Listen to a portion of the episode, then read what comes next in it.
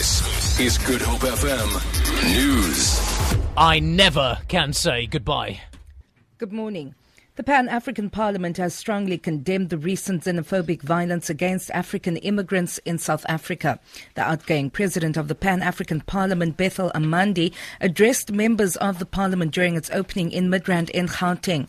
The recent violence directed at foreign nationals from other African countries left at least seven people dead and thousands of other people displaced from their homes.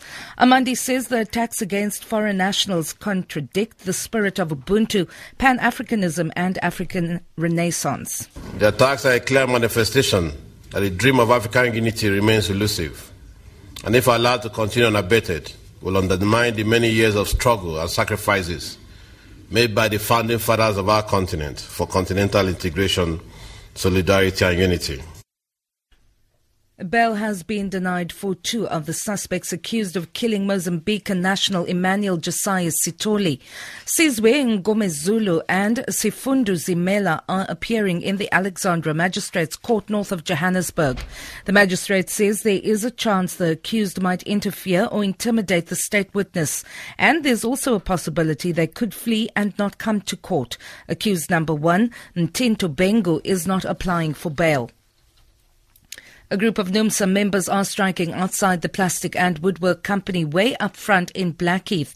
They have been striking since Friday. Shop steward General Mdunyelwa says the workers are demanding a 10% salary increase. We have an issue of 10%. We're striking for 10%. What has been offered is 9%.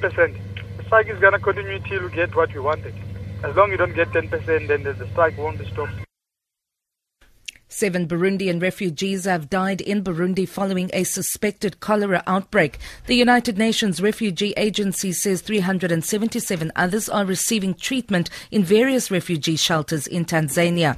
More than 100,000 refugees have fled Burundi to neighboring Tanzania, Rwanda, and the Democratic Republic of Congo. Sarah Kimani reports. Aid agencies have warned that the risk of disease is dangerously high in Tanzania, where thousands of refugees are in urgent need of health care, food, water, and shelter.